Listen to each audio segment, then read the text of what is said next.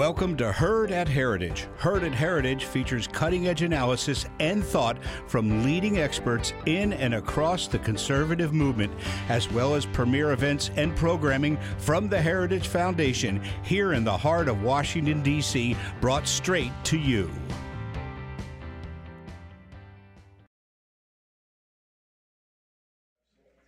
Ladies and gentlemen, welcome to our program, Crisis of Masculinity why Are Boys Falling Behind? Please welcome Brendan Hafera, Assistant Director, Senior Policy Analyst in the Heritage Foundation's Simon Center.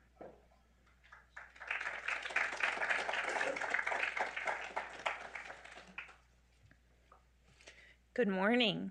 Thank you all for joining us for this event on Crisis of Masculinity Why Are Boys Falling Behind? This panel is intended to promote inquiry and further examination of an important and often overlooked topic. What has been happening to our boys and young men in America and around the world for quite some time? Each panelist will focus on disparate, different aspects of this crisis. Dr. Pearcey will discuss fatherlessness and other causes. Dr. Sommers, the education system and education policies, and Mr. Olsen, economic shifts and men exiting the workforce. It is our hope that this panel will mark the beginning, not the end, of a conversation. Panelists may disagree with one another and even Heritage's policies, but we are going to forge ahead as this is a crisis in urgent need of attention and creative solutions. We are fortunate today to have a stellar lineup of panelists to help guide us. First is Dr. Nancy Pearcey. Nancy is a best selling author and speaker. A former agnostic, she was hailed in The Economist as America's preeminent evangelical Protestant female intellectual. Her work has appeared in the Washington Post, the Washington Times, First Things, Human Events, American Thinker, Daily Caller, The Federalist, and Fox News. And she has appeared on NPR, C SPAN, and Fox and Friends. She's currently a professor and scholar in residence at Houston Christian University. Pearcey's books have been translated into 19 languages and include Total Truth, The Soul of Science, Saving Leonardo, Finding Truth, Love Thy Body, and most recently, The Toxic War on Masculinity, which we have available for purchase outside. Christina Hoff Sommers is a senior fellow emeritus at the American Enterprise Institute, where she studies the politics of gender and feminism, as well as free expression, due process, and the preservation of liberty in the academy. Before joining AEI, Dr. Sommers was a philosophy professor at Clark University. She is best known for her defense of classical liberal feminism and her critique of gender feminism. Her books include Freedom Feminism Its Surprising History and Why It Matters Today, One Nation Under Therapy, co authored with Sally Satel, Who Stole Feminism, and The War Against Boys which was named a New York Times Notable Book of the Year in 2001. And I will add that it is incredibly prescient and educational over 20 years later. Last, we have Henry Olsen. Henry is a senior fellow at the Ethics and Public Policy Center, where he studies and provides commentary on American politics. Mr. Olsen is an opinion columnist for the Washington Post and his daily pieces focus on politics, populism, foreign affairs, and American conservative thought. Mr. Olsen's work has been featured in many prominent publications, including the New York Times, the Washington Journal, the Wall Street Journal, National Review, The Guardian, and the Weekly Standard. And he is the author of The Working Class Republican Ronald Reagan and the Return of Blue Collar Conservatism, and The Four Faces of the Republican Party, co authored with Dante Scala. Please join me in welcoming today's speakers.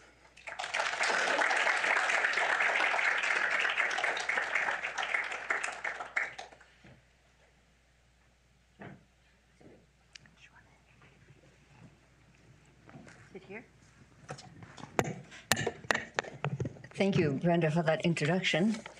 And um, I'm going to use slides today because I want to move through some facts very quickly, and that will help us to move faster. Um, there you go. First slide. Okay, um, I'm going to start. My first fact is this. Um, you, where do you guys see it? Do you all see it? okay, I don't see the slides. Okay, great. Um, look at this recent image from an Australian news tabloid. How old do you think this boy is? What, six or seven? What ideology calls a seven year old boy a potential monster and says we must stop the menace of toxic masculinity? No wonder there's a boy crisis. And I've been asked to address the problem of fatherlessness. And I, you know? I want to start with the good news. Uh, there's going to be plenty of bad news today. But the good news is um, an anthropologist conducted the first ever cross cultural study of concepts of masculinity. And what he found is that all cultures share the expectation, um, a, a common code for manhood, that the good man performs what he calls the three P's protect, provide, and procreate. That is, become a father, raise a family. So, universally, innately, inherently, men do know what it means to be a good man. There's another sociologist, another study, this one by a sociologist, found that there are actually two contradictory scripts that young men pick up today this sociologist speaks all around the world, and so he came up with a very ingenious experiment. He asked young men two questions. First, what does it mean to be a good man? If you're at a funeral and in the eulogy somebody says he was a good man, what does that mean? And the sociologist said all around the globe, young men had no trouble answering, answering that. They would immediately start listing things like honor, duty, integrity, sacrifice, do the right thing, be a provider, be a protector. And the sociologists would ask them, Well, where'd you learn that? They'd say, It's just in the air we breathe. Or if they were in a Western country, they were likely to say, It's part of our Judeo Christian heritage. Then the sociologist would ask a follow up question. He would say, What does it mean if I tell you, man up, be a real man? And the young men would say, No, no, no, that's completely different. That means be tough, be strong, never show weakness, uh, win at all costs, suck it up, be competitive, get rich, and get laid. I'm using their language. And so the sociologists concluded that again, universally, innately, inherently, young men do know what it means to be a good man. I would say we're made in God's image, and therefore we do have an intuitive knowledge of what it means to be a good man. But they also feel cultural pressure to live up to the quote unquote real man and which includes, includes very different traits. Not all of them are bad, of course. In a crisis, we want people, men and women, who can stand tough. But if it gets decoupled, disconnected from a moral vision, then these traits can slide into being things like entitlement, dominance, misogyny, what we might call the Andrew Tate phenomenon, right? Fast cars, fast money, fast women, so, in response to the boy crisis, we are increasingly now seeing young men reach out to the manosphere, right? The collection of online groups that we call the manosphere, and that are kind of all sort of the Andrew Tate model. Or let me give you another one.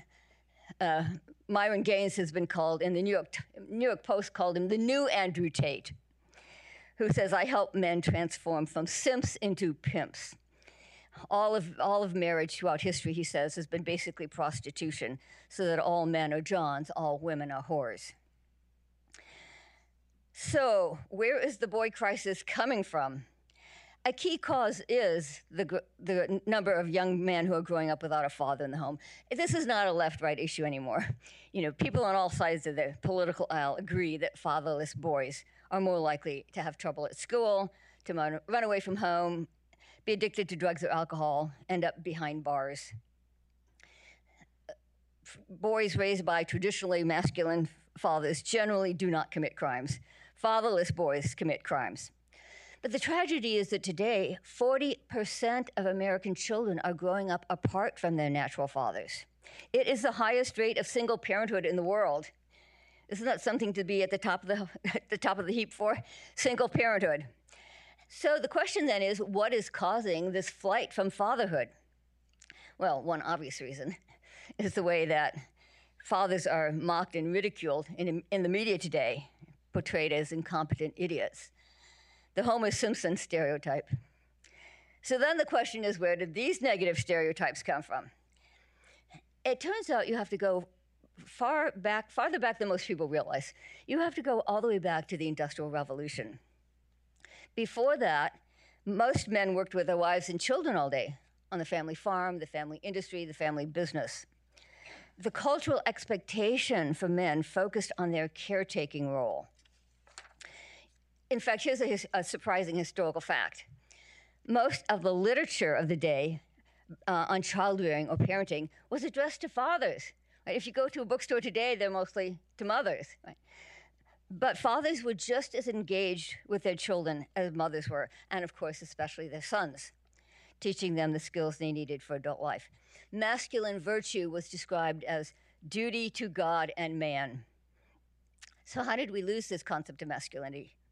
The Industrial Revolution took work out of the home, and of course, men had to follow their work out of the home into factories and offices. And for the first time, men were lo- no longer working with, peop- with their family members, people they loved and had a moral bond with. Instead, they were working as individuals in competition with other men. And that's where we see the literature start to change. People began to protest that men were changing, that they were losing the caretaking ethos of the colonial era. They were becoming egocentric, self interested, aggressive, acquisitive, looking out for number one. This is some of the language that was used at the time. So, this was the first time that negative language began to be applied to the male character, and particularly to fathers. When fathers began working out of the home, they lost touch with the family dynamics. They were no longer as much in tune with their children's thoughts and feelings. And so, already in the 19th century, we see the fathers begin to be painted as irrelevant and incompetent today we're so used to fathers being out of the home, we don't realize what a shock it was at the time. Let me give you a few quotes. Um, this is an article in Parents Magazine from 1842. It says, paternal neglect has become one of the most abundant sources of domestic sorrow. Frances Willard, who was one of the most influential women of the 19th century, said, God is the father, but how many families there are where the prototype of the, of the divine is practically absent from Sunday to Sunday. As a result, boys started losing touch with a close up model of what it meant to be a man.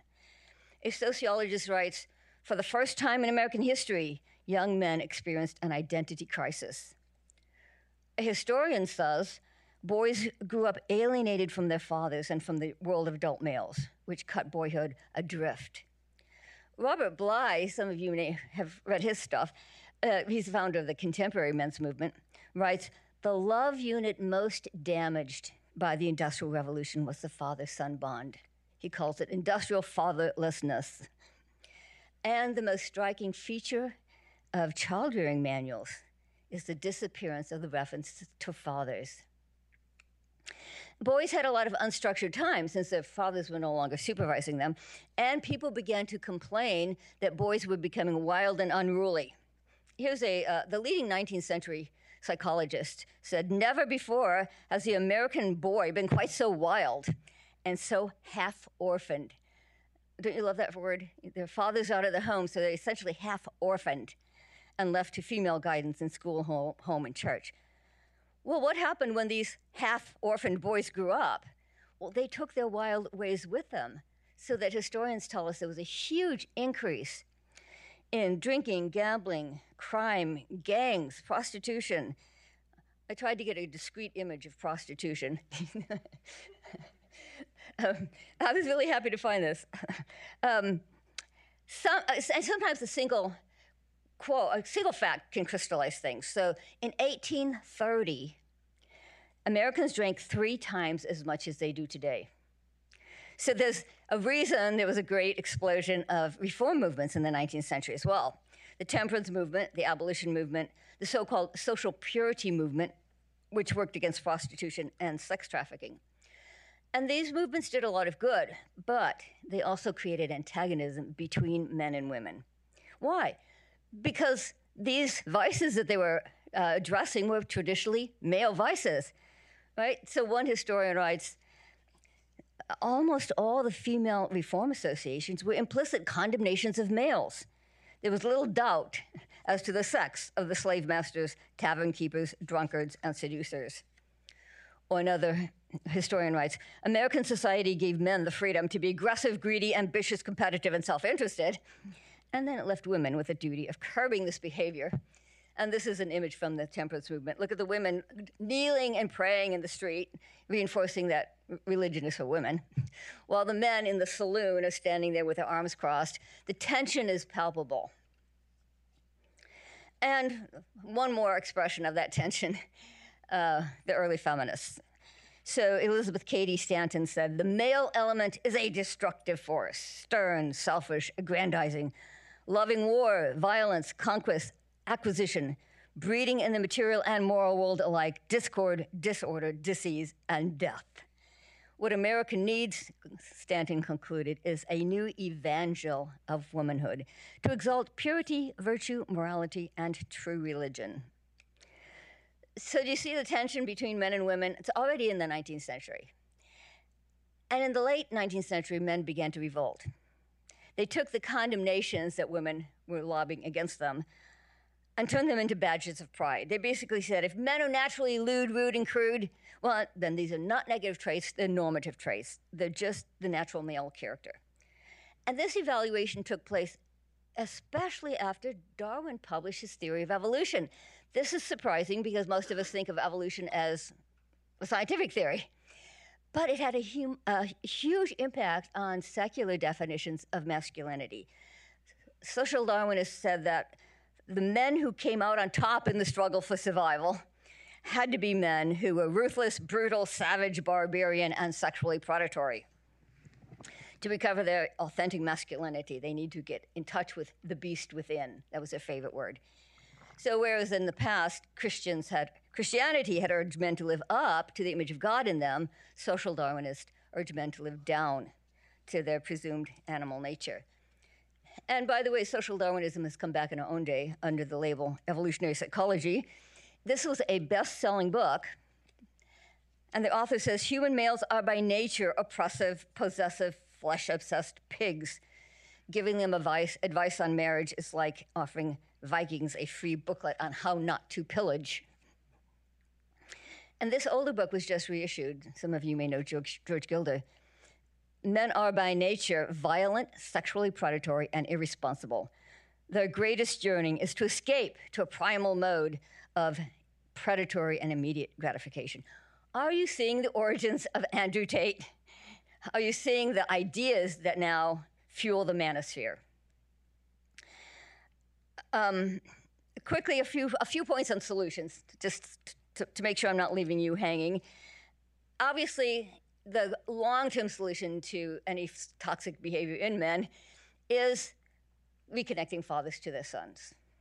A psychiatrist says we're not going to raise a better class of men until we have a better class of fathers. There was a 35 year, 35 year longitudinal study that looked at how parents are successful in passing on their religious, moral, and spiritual values to their children. And it came up with two surprising results. One is fathers matter more than mothers. My female students don't like this. They say that's not fair, but it's a fact. Fathers matter more than mothers. And the second thing they found is what matters is the close, loving, warm bond.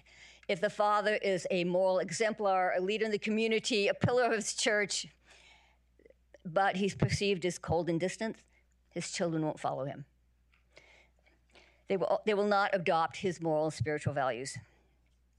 Another study focused more on how to raise masculine sons. This was um, this reported in this book here.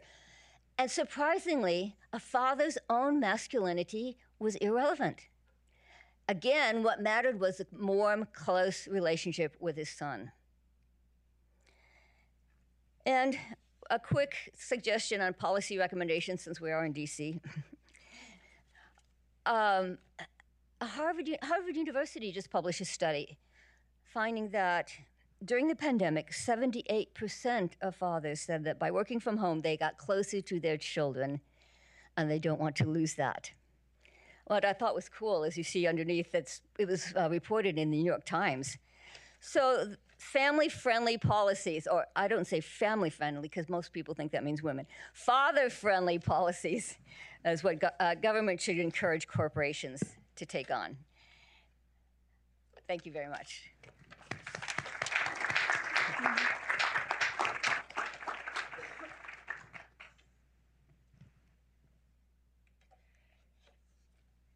Good morning, afternoon.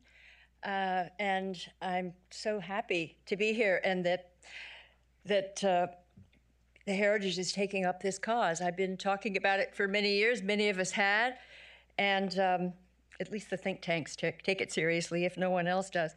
Uh, Thomas uh, Mortenson is a senior scholar at the Pell Institute for the Study of Opportunity in Higher Education, and that's a philanthropical group that, as its name implies, it looks for ways to improve opportunities for disadvantaged groups. Well, in the 1980s, early 80s, Mortenson uh, looked with great satisfaction at the data because it had been the case especially before Title IX, there were uh, more men in college. Uh, the rate of college attendance was much higher for men than women. And uh, he noticed that uh, by around 1982, women had caught up. And as a father of two daughters, he was very proud and pleased to see this. But he kept watching the numbers, and um, with each passing year, the female advantage in college attendance grew. Uh, by the early 90s, he was alarmed. And on one occasion, he looked at the rate of women's advancement uh, according to Department of Education projections, and he told his colleagues, only half in jest, the last male will graduate from college in 2068. Now, he was exaggerating, but the fact is, not by much, in the sense that our colleges are increasingly female dominated. And uh, I just looked at the latest data from the Department of Education, and rates of college attendance are now higher for uh, African American girls, Hispanic girls, certainly white girls, than for white boys. And African American boys are slightly behind white boys, Hispanic boys in between. The girls across all ethnic lines and race what you find is that in our classrooms, because you have to say, if more girls are going to go to college, that's because of something that's happened earlier on, eh, which is high school, junior high school, elementary school. And we find at every level, the girls come to kindergarten more prepared. Uh, they are far better readers. They get most of the honors. If you look at the lists of valedictorians, even aspirations. There was a time when uh, psychologists would measure, vocational uh, experts would measure the aspirations of young men and women, and young men had higher aspirations. There's been a reverse, and the girls are more ambitious. Now, when when uh, Mortenson from the Pell Institute, when he announced you know, to the world that there had been this this that you know that the that the, the boys were on the wrong side of the educational gender gap, he assumed that there'd be a lot of publicity.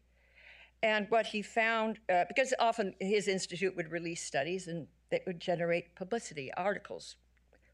Nothing happened. No, no, nobody wrote about this. I heard about it. I was working on my book, Who Stole Feminism, and I was on a radio show, and um, I was in that book. I was defending equality feminism, but I took exception to what I call gender feminism, a kind of radical view of the world that viewed women's oppression, particularly in the United States, as systemic, and that men were patriarchal overlords, and it was a constant struggle for liberation, and that we lived in a state of siege. And I, I just found it to be a ridiculous exaggeration. And um, I had noticed a little bit, I knew a bit about how boys were doing in school, but I was on uh, a program, it was on NPR actually, and people were calling in, and an an eighth grade teacher called in, uh, a male teacher, and he said, "It's crazy. It's certainly not the case that in my school the girls are oppressed and the you know the boys are the overlords and they're failing at everything. They're not. They're not even. They don't even seem to want to join the sports teams." He said, "Check this out," and he, and he mentioned Mortenson, and then I found Mortenson's uh, findings and have followed him ever since. And, and in fact, this led me in in uh, 2000, 2001 to come out with my book, The War on Boys. And that book got a lot of publicity. And I was, uh, and after that, uh, the precarious state of boys became pretty well known. Uh, there were magazine covers and forums and so forth. What didn't happen was any initiative. There were no initiatives. There were no there was no, you know, Title IX for boys or applied to boys. It's never happened. And um, the schools of education were continuing. I, I, talked to people at that time and did as much research as I could to find out what was going there. And what you found was that they were focused on girls and the um, struggles that girls were having. Finally, in 2011, I was very grateful because the Harvard Graduate School of Education uh, published a major study on um, that acknowledged the plight of young men in school. It was called Pathways to Prosperity. And what they pointed out was that in an economy where manufacturing was still dominant, uh, those with less education were not going to make it, unlikely to make it into the middle class. They called uh, high, uh, education beyond high school the passport to the American dream. And more women were getting it than, than men, more young women than young men. Fast forward ahead, recent years, people like Larry Summers, the former president of Harvard, has looked at the data and concluded that by mid century, more than a third of men between the ages of 25 and 54 will be out of work. Now, the undereducation, the, the failure to educate, educate young men, creates all sorts of problems for them, for uh, women uh, who will make their futures with them, um, and it's it's uh, dangerous to, for the future of our economy. Now, other countries have this problem, and they're forming commissions and doing all sorts of studies. And what's happening here? It's still after all these years, radio silence, nothing except in the think tanks. The think tanks are doing it right now. Brookings, uh, uh, Richard Reeves has written a, a very good bo- book on the precarious state of boys. A lot of the same information that I had, that Mortenson had way back in the 80s. And now he's setting up a center for the study of men and boys. Uh, what, I don't have much time, but just to say, what are the forces against us? Why is no one prepared to listen? One thing I think the schools of education are a big problem. They are carried away with an agenda that does not include, you know, specialties in how to save boys. Uh, there's an article by Lyle Asher, a, a scholar in the uh, Chronicle of Higher Education in 2018, called How Schools of Education Became a Menace. Uh, and they are so carried away with, with uh, what, well, I once heard on a French radio show that um, plus PC que ça, tu. More politically correct than that, you die. More politically correct than our schools of education. And boys are not politically correct. Schools of education are not addressing the problem. They are not teaching teachers how to be engage the male mind. Our schools do a much better job educating girls than boys, but that is not seen as a problem worthy of addressing. I'm not even sure they recognize the category of boy. So, uh, women's groups, on the other hand, who t- we owe a, a, great deal of uh, credit for strengthening women in education. There were major initiatives, special programs and scholarships to, to close the, the college attendance gap and clo- close the math and science gap. Uh, but if you bring up the idea that maybe we should have such programs for girls and uh, for boys and, and young men, they call it backlash. And they will, they see it as part of a, a, a sort of obnoxious men's rights movement. And this is very bad. And even, even President Obama uh, came up with a program to help um, African American young men and to strengthen them academically in other ways. And there was a huge pushback saying that this was harmful to African American girls, and this was they see it as a zero sum game. And I guess what I will leave you with is that it's not as if men and women or girls and boys are two separate tribes. They're two separate, you know, they're like on opposite sides competing for a single trophy. We're in this together. And if men are in trouble, so are women. If girls are in trouble, so are boys. We are in this together. Now, I can sympathize. I know those, some feminist uh, colleagues of mine, they'll say, well, there's been, you know, centuries of patriarchy, and now the boys and men are a little bit behind. Uh, so what? You know, just give women a chance to soar. And uh, isn't it time that they enjoy having all the advantages? And I understand that impulse. I think it's misguided. I became a feminist in the 1970s because I did not appreciate male chauvinism. I still don't. but the proper corrective to chauvinism is not to reverse it and practice it against males. The, pra- the proper corrective is basic fairness. And fairness today requires that we address the serious educational deficits of boys and young men. The rise of women, however long overdue, does not require the fall of men. Thank you.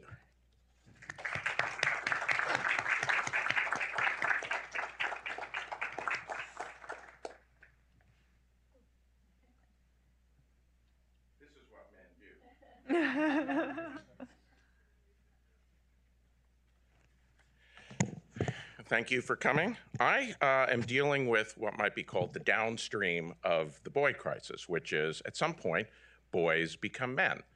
And they may be men or they may simply be males. But one thing you expect adults to do is work. And what we're finding is that, unlike women, whose labor force participation rate has recently hit new all time highs, men are dropping out of the labor force. So let me start with the dreary statistic that you may have heard, but uh, if you have, it bears repeating, and if you haven't, it might be news to you and shock you which is that throughout the time when the government is keeping these statistics, about 96 to 97 percent of men in their prime working age, 25 to 54, were engaged with the labor force. And as recently as 1967, that figure stood at 96.5%. So there are very few men of prime age who are not engaged in at least looking for work. That is down to 89.3% as of the last month. So, roughly 7% of the prime aged male is no longer even trying to find work. That adds up to seven or eight million men uh, who are not trying to find work and hence are habitually underemployed or unemployed. They don't exactly spend their time engaging themselves some of these people are out of the labor force because they are delayed educators. Uh, they, the people who go back to school at 25 or 28. When I was in law school 35 years ago, at 26, I was one of the older students in class. I would expect now I would be the median in a law school as taking two to four years off has become the norm. But nonetheless, uh, what we see is that only about one sixth or one seventh of the people who are not working are engaged in education. The rest are engaged in something else. Nor is it the rise of the stay at home dad, that there are people who are taking care of parents or grandparents or being the person like Carly Fiorina's husband who gave up his job to take care of their children as she became CEO at HP. Uh, but they too are only less than 10% of the people. The overwhelming number of people who are not working either give no particular reason, say they are retired, or the massive large number say they are ill or disabled. And that's the key to beginning to understand what's really going on with the male crisis. Because it's not really a male crisis, it's a men without college degree crisis. That there are studies that take a look at labor force participation rates in the prime age across generations what you find is that there's almost no increase if you have a college degree between whether you're a member of the silent generation or if you're a member of Generation X. Most men who have a college degree are engaged in the labor force, the rate at rates not seen in the broader prime age participation rate since the 1970s. What's gone up and goes up each generation is the number of people who don't have a college degree who drop out of the labor force. That goes up 4 to 6 percent uh, in each generation, and it also goes up with age, so that now you have 6 percent of people who are 55 or older out of the labor force if you have a college degree. Uh, if you are 55 years old or 54 years old and you are uh, uh, have less than a college degree and you're a man, 20% are out of the labor force. And this gets to the question about disability. What's increasingly happened is if you don't have a college degree and you get older, you go on disability, which is a government program. And that points to something also that we need to take a look at is why is it rational for somebody without a college degree to take the low but steady paycheck that a government disability program offers rather than progressive work? So I want to get into that by showing that this decline has not been linear. In fact, there are periods where it doesn't decline at all. The first decline started from 1967 to 74 when male prime age labor force participation drops from 96.5 to 94.5. Those of us of a certain age will remember that there were two large recessions that happened during that period. Then it stays roughly stable for 16 years. The Carter years, the Reagan years, the beginning of the Bush years. Men are not dropping out of the workforce. It then drops by about two points during the early 1990s, a period that combines rapid demobilization of the military along with a recession. It then stays even during the Clinton years and then takes two more drops from 92 to 91% during the recession of 2001, and then the massive drop during the Great Recession from 91% to 88%. Yes, male labor force prime age participation has risen from where it was eight years ago from 88% to about 89.3%. Note the coincidence. It always takes place during periods of economic dislocation. So I'd like to point to a few things that we should take a look at to better understand what to do. The first, obviously, is deindustrialization. That it used to be in the 1950s or 60s that if you didn't get a high school, or if you only got a high school degree, or you didn't get a uh, high school degree, you could get a job that was decently paying, if not middle class paying. Those jobs don't seem to exist anymore. That instead of the decent wage, low skill job, you have the low wage, low skill job. You have um, the rise in the extension of disability insurance. It becomes simply more rational for you to get on to roles that have been loosened and the eligibility for which has been moved away from what you and I would consider disabled to what they call functionally disabled, which is to say, you can get disability insurance if you had a stroke and you can't work or you're quadriplegic. The classic sorts of things that we would anyone would say this person's disabled, they can't work. What the government program now does is say if you're uh, older and you have less education and you're working in a less in demand industry, you're functionally disabled and you get awarded disability insurance at a lower level of physical impairment. Why wouldn't somebody who's been working in backbreaking work, who has less, who's a college or high school dropout, take the low but steady wage, especially since it doesn't get adjusted for whether or not your partner or your wife is working? It's an individual based determination, it's not a household based determination then you have a question that I don't think has been seriously looked at and needs to be examined as part of this. And that is the question of conscription and the military.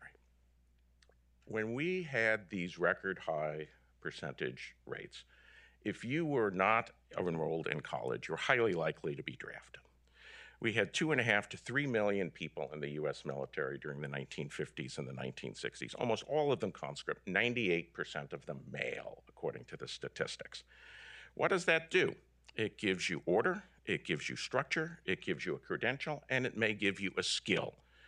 18 to 21 year olds could be drafted and come out, even in the lack of formal education, with something that was of value to employers. That no longer exists. We don't have conscription. You have to have a high school degree and pass cognitive tests to even enlist. Only 80% of the military today is male, and it's half the size it was. It's 1.35 million versus two and a half to three million in a population that's 50% larger. The option that society provided, albeit indirectly for these men 50 years ago, simply doesn't exist today, which places more pressure on the formal education structures that have never been constructed to figure out what to do with people in the bottom third of the cognitive scale, whose primary value historically has been physical labor rather than mental analysis. So, what should we do? Well, obviously, we need to do a lot of things on the social front. We need to encourage families, we need to encourage fatherhood, we need to encourage marriage, and so forth. But what can we do on the policy level? A few things I'd like to uh, talk about. First, seriously take a look at high school education for people in the low, for men, boys in the lower third of the pe- people who are unlikely to even enroll in college, and if they are, are highly likely to drop out to create a structured skill based acquisition program that gives them a credential and real skills that they can take with them into the labor force. Second, we need to deal with spatial mismatch. If you take a look at county level participation rates, they are not even. Places that are job deserts, like the Mississippi Desert, uh, Delta or uh, rural Kentucky, have overall labor, male labor force partition rates of 50 or 60 percent. You take a look at economically vibrant areas, you'll see 85, 90, or above. Now, some of those rates obviously are still low, but there are millions or hundreds of thousands and maybe over a million men of prime age working age who are stuck in job deserts who do not move. And every government program they come into grips with or come into contact with does not encourage them to move. We will pay anyone going to college to leave their homes to study in college, and we will give them nothing if they want to go take a job in the Rio Grande Valley working in a manufacturing plant. Perhaps that should change. The other thing I think we need to take a look at is disability insurance, is that people are subject to temptation. I don't want to condemn anyone who has worked in a difficult job, who faces slim job prospects and doesn't want to leave their job desert. I do blame a system that says if you have obstacles, you should just give up. The disability system encourage people with certain degrees of education and job prospects to give up. And once they're on the roll for a year or more, they're highly unlikely to get off. If they're on the roll for two years, they get Medicare. You can be a 56 year old man getting $1,100 a month from Social Security disability and Medicare until you reach your full retirement age. And it doesn't matter what your partner or your spouse is earning. This is bad for the man, this is bad for society, and it must change. So there are some things that we can do independent of the larger social problems that I think can ameliorate this problem. And I think as a policy institute, the Heritage Foundation and similar policy institutes should take a look at those in addition to the more difficult but ultimately more rewarding social issues if you really want to address the downstream of the boy crisis, and that's the male unemployment crisis.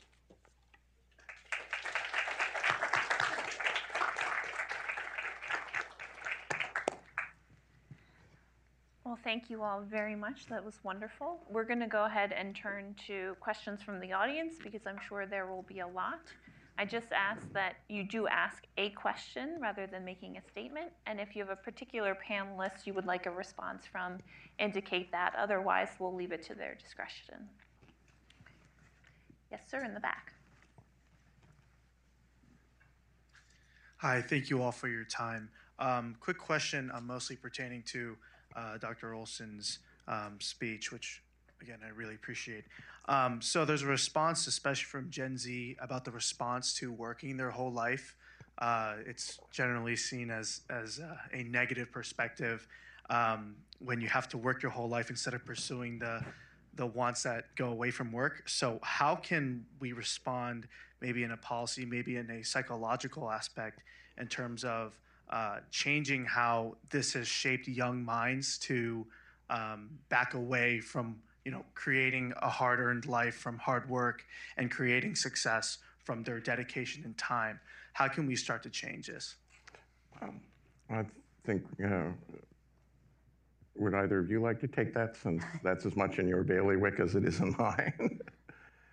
um, yeah, I, I think it, part of it has to be social and part of it has to be educational, you know, which is that uh, you need to have, uh, there's an assumption in many of our educational systems that success is going on to college and non going on to college is not success. And I think for this sub demographic of men, that's never going to work. And you need to recognize reality and meet reality where it is. And that means providing a honored sense of achievement and advancement within the public education system. Okay.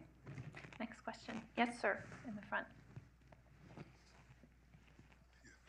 I was just asking, um, trying to see if among you, the researchers, somebody can tell me if there is any master key that can solve all at once all the multitude of issues, thousands of issues society has today in America and in the world. Do, does any one of you have any uh, suggestion about one master key that, sol- that can solve all the issues at once?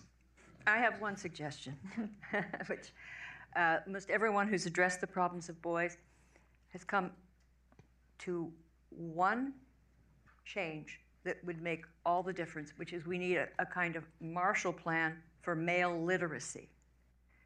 There is a huge problem. That, that that's the, the, the, the, gap is a chasm between uh, female literacy and, and male. And it's cross cultural, every society is dealing with it.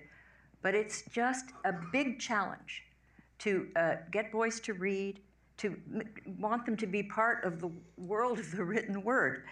And if you can do that, and there are ways to do it, and we should be studying them. I'm a broken record. I mean, if we had schools of education that, that focused on male pedagogy, there would be every teacher would have a reading list of books irresistible to boys and even the whole war over phonics versus whole language people didn't talk about the gender aspects but there's no question that well for everybody phonics is better uh, but for boys, it's almost a, a necessity.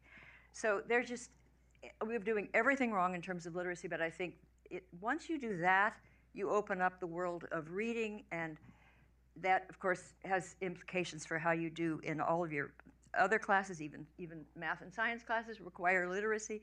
So I would think maybe that would be a sort of uncontroversial thing we could do, although just try it. There will be you will be called a backlasher if you want to say you're addressing the problems of boys, but that's that would be one thing.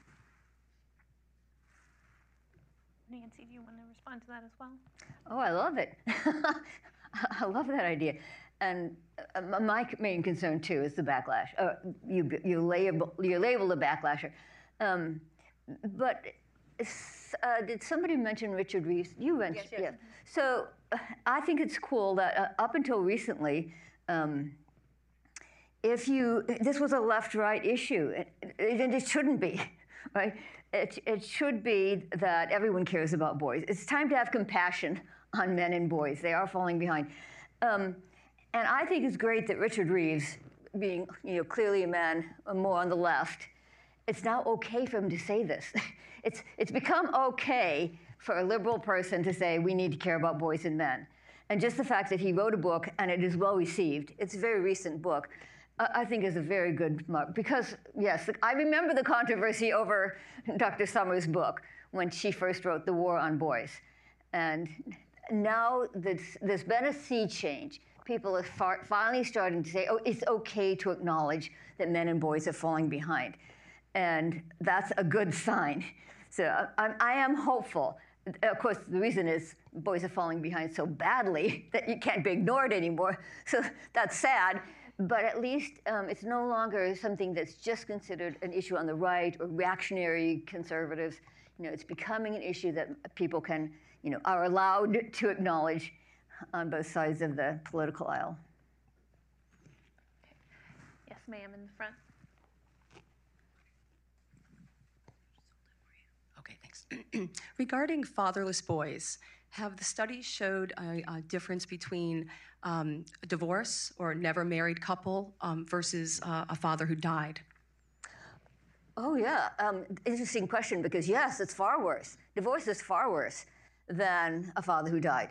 Because a father who died, you re- retain a positive memory, hmm. right?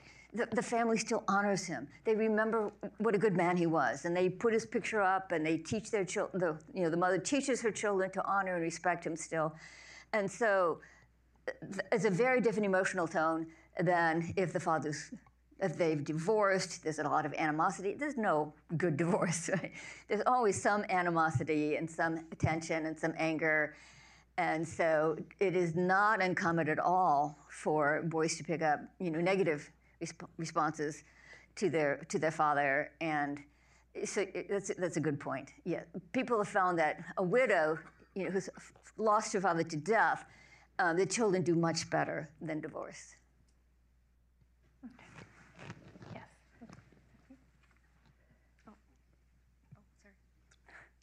Oh, okay, thanks. Sorry. Catherine Pokalik from Catholic University. Thank you for your remarks, um, all stimulating and interesting. I have two questions which you can take um, in turn. One is if, if any of you wants to comment on the school system being predominantly co-ed and you know the, the loss of male schools and, and, and all girls schools as, as maybe being part of the formative um, difficulty. And the other question um, relates to the statistics on the labor force participation. And um, I understand them as cross sectional, and you know, there's a lot of population changes compositional over time. So I wondered if um, we have any access to longitudinal individual level data that can help us draw conclusions about the possibility of men with different types of backgrounds, college education, family structure, um, surviving those periods of economic dislocation better than others, uh, if you're aware. I, I could take the first, maybe you'll take the second. I, yeah. um, there's a, certainly evidence that boys thrive in single-sex classrooms. It, it's a little mixed about how much you know better they are. What worries me more is the uh, even in co-ed schools the absence of male teachers, just a disappearing species. There are almost no men. Men now certainly in K through K through 12, um, you have very few male teachers and uh, you know, when we saw, and it didn't used to be the case, it was, there were many uh, male teachers. In fact, you go far back enough, they were all male teachers. But now what you find is that um, there's almost no effort in schools of education to recruit more males. They are uh, something 70, 80% female now in the enrollments, and there, there's no outreach. Now we see in schools of engineering, that you had so many more ma- males, so there are massive efforts to get more girls to focus and, study engineering. Where are the programs to get young men into early childhood education or even just education in general? They aren't there. And we know that um, a lot of boys uh, react, just can thrive in a classroom that is sort of sympathetic to uh, certain levels of uh, rambunctiousness, and they enjoy the male teachers, and uh, they don't have them. And in, point is, increasingly, our schools have been feminized. And the classrooms, the readings, uh, uh, it's a, a, lot, a lot of it catered to the interests and strengths of girls. And so I uh, would like to see more single sex schools or even experiments with single sex classrooms. We had them for a while, but the ACLU went in and sued and called it gender apartheid and so that was stopped. So it's it, there are obstacles, but we, I think we need a huge campaign to get more guys into teaching. On the second question, there may be studies. I'm not aware of them, and I think that's one of the great questions: is why is it that some people deal with dislocation and collapse, and why is it that others deal with dislocation and, if not thrive, adapt? Um, I think that would be a place that would bear, merit a lot of study. We have time for one more question. Uh, Delano Squires, Heritage Foundation. Um, this question is mainly to Christina Hoff Sommers. I wonder, how do you react to um, the findings of Nancy Pearcey that men have traditionally seen the protection and provision um, of women and for women as part of their role as men? One, do you see that as chauvinist? And then two, do you feel that the promotion of traditional marriage and family as a, as a response to this crisis um, is something that sort of traditionally liberal feminists can get behind? Well, the first thing I'll say is the, we've heard a lot about toxic masculinity.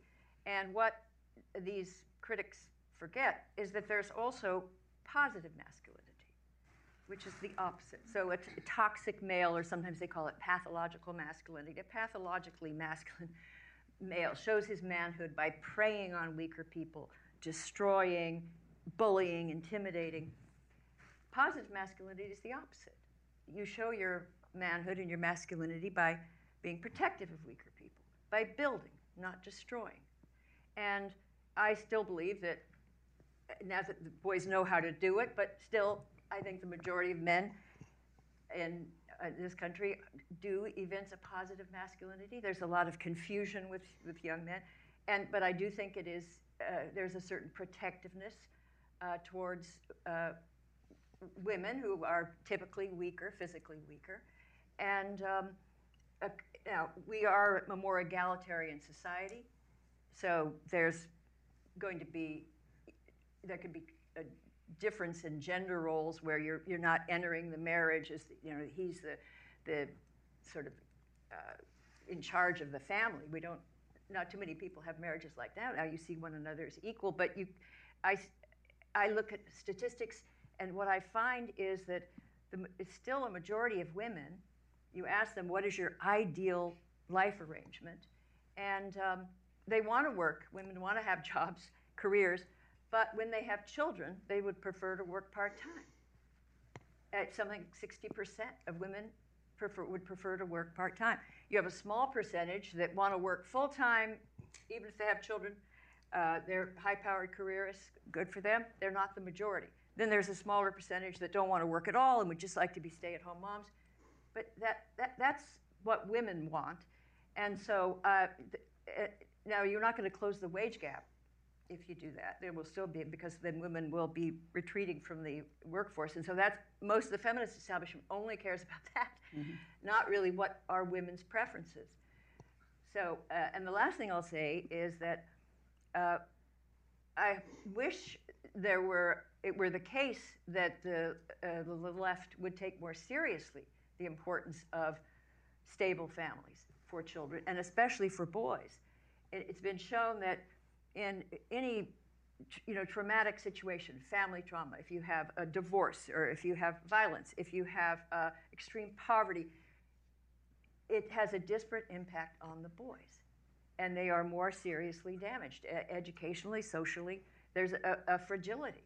And the girls are for reasons that aren't fully understood seem to be able to cope better. And so for all of these reasons you would think there would be a movement to um, towards urging people to marry and to have, uh, you know, not, and against uh, s- single uh, parent families uh, as a norm.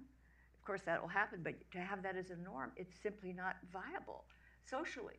And yet, uh, I once brought that up at, a, at, an event at Stanford University. We were discussing the wage gap, and somehow I brought up uh, the advantages of having uh, stable families and, and, and what price women pay trying to raise children by themselves without a partner, without a husband.